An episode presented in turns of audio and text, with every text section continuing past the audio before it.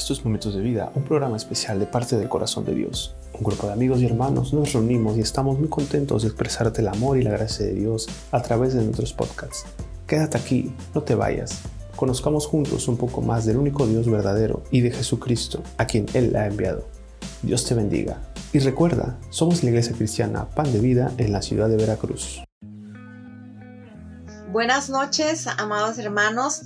Bienvenidos sean a este tiempo, Momentos de Vida. Somos la Iglesia Pan de Vida. Nos encontramos ubicados en Collado trescientos cuarenta y dos, entre La Fragua y veintidós de noviembre. Mi nombre es Paola Ramos y el tema de esta noche es ¿eres siervo o esclavo?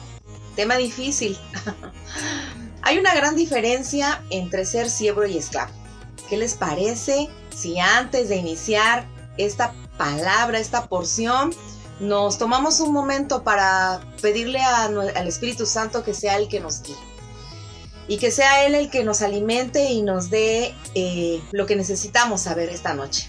Padre, esta noche te damos muchas gracias, Señor, por la palabra, la porción que tú pones en la boca, en mi boca, Señor. Y que seas tú, Señor, el que la transmita, Padre. Pero sobre todo, Padre, que esta palabra penetre en el corazón de aquel que necesita saber, de aquel que necesita conocer, de aquel que necesita escuchar, Señor, lo que tú tienes esta noche para nosotros.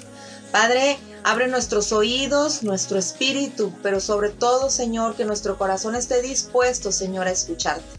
En el nombre de Jesús, amén. Y bueno, pues vamos a empezar. Vamos a ver cuál es la diferencia entre ser siervo o esclavo. Aunque en la palabra del Nuevo Testamento es traducida normalmente como siervo, significa realmente esclavo. Ah, y entonces pues nos hacemos una pregunta. ¿Cómo sería la diferencia entre un siervo y un esclavo? Bueno, pues vamos a analizar este punto. El esclavo es una persona privada de libertad. Podía ser vendido, comprado y forzado a servir y volverse propiedad de un amo. Era controlado por alguien, es decir, no se mandaba solo. Alguien lo controlaba. En la época de Jesús había hombres que se, ob- se ofrecían para ser vendidos. Sorprendente, ¿no? Algunos esclavos ganaban suficiente dinero para comprar su propia libertad, pero pues no dejaban de ser vistos como simple mercancía. Ahora veamos la diferencia en el siervo. El siervo era una persona, una figura servil, es decir, que servía. Legalmente era un hombre libre. El siervo recibía del Señor una vivienda, tierra para trabajar y podía quedarse con un porcentaje de la cosecha. Por ser siervo, el Señor le retribuía por su fidelidad. Luego entonces, ¿soy esclavo o soy siervo? Veamos esto. En el Antiguo Testamento nos habla en el libro del Éxodo que había un faraón que desconoció al pueblo de Israel y los esclavizó, es decir, dejaron de vivir con privilegios. Ya no se podía disfrutar de la cosecha, vivir por vivir en una casa no sería un privilegio, tenían que trabajar a golpe y esfuerzo. Les pusieron comisarios que les molestaban con sus cargas y edificaban para faraón ciudades, los hacían servir con dureza. Nos dice la palabra. También nos dice que fueron sus vidas amargadas, con dura servidumbre. Los obligaban con rigor, solo para comer sobras de pescado, melones y cebollas. ¿Cómo te encuentras este día? ¿Cómo te encuentra, cómo se encuentra tu vida, amado hermano, amada hermana? ¿A quién le estás sirviendo? ¿A un comisario o a un señor? ¿Quiénes son los comisarios de este tiempo? ¿Lejos de ser tu jefe es tu verdugo? ¿O es tu acreedor, aquel al que le debes? ¿O tal vez aquel a quien, aquel, aquel a quien le vendiste tu integridad? Y ahora tienes que realizar todo tipo de trabajo que no es grato a los ojos de Dios, porque no solo te dañas a ti mismo, sino a tu prójimo, aquellos que te rodean, tu propia familia. ¿Quién es tu comisario?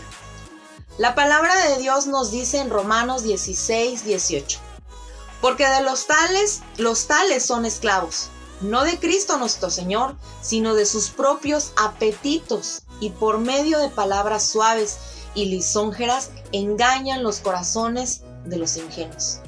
¿Te has dejado engañar y te convertiste en un esclavo del pecado? Juan ocho, treinta y cuatro, treinta y ocho nos dice, Jesús les respondió, de cierto, de cierto os digo, que todo aquel que hace pecado, esclavo es del pecado. Y el esclavo no queda en la casa para siempre. Amado, el pueblo de Israel se sentía seguro en Egipto. No pensaron que las cosas cambiarían. Pero después, todo, todo fue diferente. Los, com- los comenzaron a oprimir. Mataron a sus hijos varones. Sus corazones ingenuos fueron engañados y se convirtieron en esclavos. Hasta que clamaron a Dios. Clama a mí y yo te responderé, dice el Señor en Jeremías treinta y tres, tres. Escuché esta frase y la verdad a mí al principio me, me, me sonó un poco extraña. Sé libre siendo siervo de Cristo. Es decir, sé libre siendo esclavo de Cristo. Y entonces, luego entonces fue cuando comprendí lo que decía Juan ocho, treinta y cuatro, treinta y ocho que ya leímos. Jesús les respondió, de cierto, de cierto os digo que todo aquel que hace pecado, esclavo es del pecado, y el esclavo no se queda en casa para siempre.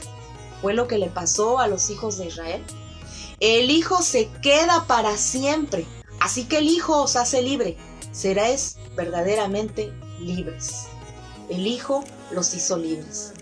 Tito tres, tres. Porque nosotros también en otro tiempo éramos necios, desobedientes, extraviados, esclavos de deleites y placeres de diversos, viviendo en malicia y en envidia, aborrecibles y odiándonos unos a nosotros. Amado, el pueblo de Israel dice que se amargaron. Cuando tú te amargas, aborreces y odias y te haces esclavo. Romanos seis, diecinueve dice, Habló, habló en términos humanos, por causa de la debilidad de vuestra carne, porque de la manera que presentáis de vuestros miembros como esclavos a la impureza y la iniquidad, para iniquidad, así ahora presenta vuestros miembros como esclavos a la justicia, para santificación. No te dejes engañar. El pueblo vivió cuatrocientos treinta años engañados en Egipto. La pregunta es, ¿cuánto piensas vivir tú así? El día que cruzaron el Mar Rojo, Moisés les dijo al pueblo, no temas, estad firmes, ve la salvación que Jehová hará hoy por vosotros, porque los egipcios que hoy habéis visto, nunca más para siempre los veréis. Hechos siete, siete dice, pero yo mismo juzgar, juzgaré a cualquier nación de la cual sean esclavos.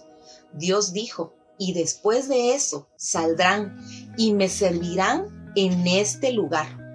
Romanos ocho, quince dice, ¿no habéis recibido el espíritu de esclavitud para estar otra vez en temor, sino que habéis recibido el espíritu de adopción por el cual clamamos, Abba, Padre? Romanos ocho, veintiuno dice, porque también la creación misma será liberada de la esclavitud de corrupción a la libertad gloriosa de los hijos de Dios. ¿Cuál es el nombre que llevas? ¿Siervo o esclavo? ¿Cuál nombre llevamos? Escucha, no es cualquier nombre, no es el nombre, el letrero que diga siervos, sino el nombre de Cristo. Llevan el nombre del Salvador de las naciones, el Príncipe de Paz, el Rey de Reyes, el Conquistador de Muerte y el futuro Juez de todos. Meditemos en esto. ¿Eres siervo o eres esclavo? ¿Qué queremos ser esta noche? ¿Qué queremos que a partir de esta noche nosotros seamos? ¿Siervos, esclavos del pecado o siervos y esclavos de nuestro Señor Jesucristo? Oremos. Padre, esta noche te damos muchas gracias por la palabra que tú has dado a mi vida. Padre, esta noche yo me pongo a cuentas delante de ti, porque muy probablemente no he hecho las cosas correctamente y he errado y he equivocado mi camino. He entregado mi vida a esclavitud por aquel que me tiene oprimido, que me tiene a, abajo, agachas, que no me permite levantar mi cabeza y declarar tu nombre. Gracias te doy, Señor, porque yo sé que esta noche tú has hablado a mi vida y hoy tú me liberas y me haces libre de toda atadura, de todo pecado, de todas cosas que no ha sido correcta adelante de mí. Padre, en el nombre de Jesús, yo me declaro libre y soy libre y soy salvo. Y sobre todo, Señor, te agradezco por lo que tú me has entregado, que es la libertad en el Hijo de Jesucristo. En el nombre de Jesús. Amén. Amados hermanos, Eh, les invito todos los días, recordemos que a las doce del día tenemos servicio, palabra para recibir en nuestra vida. Y a las diez de la noche nos vemos en oración, en espíritu, para orar por las cuestiones que le atañen a nuestro ser, a nuestra iglesia, a nuestra amada iglesia Pan de Vida. Dios los bendiga.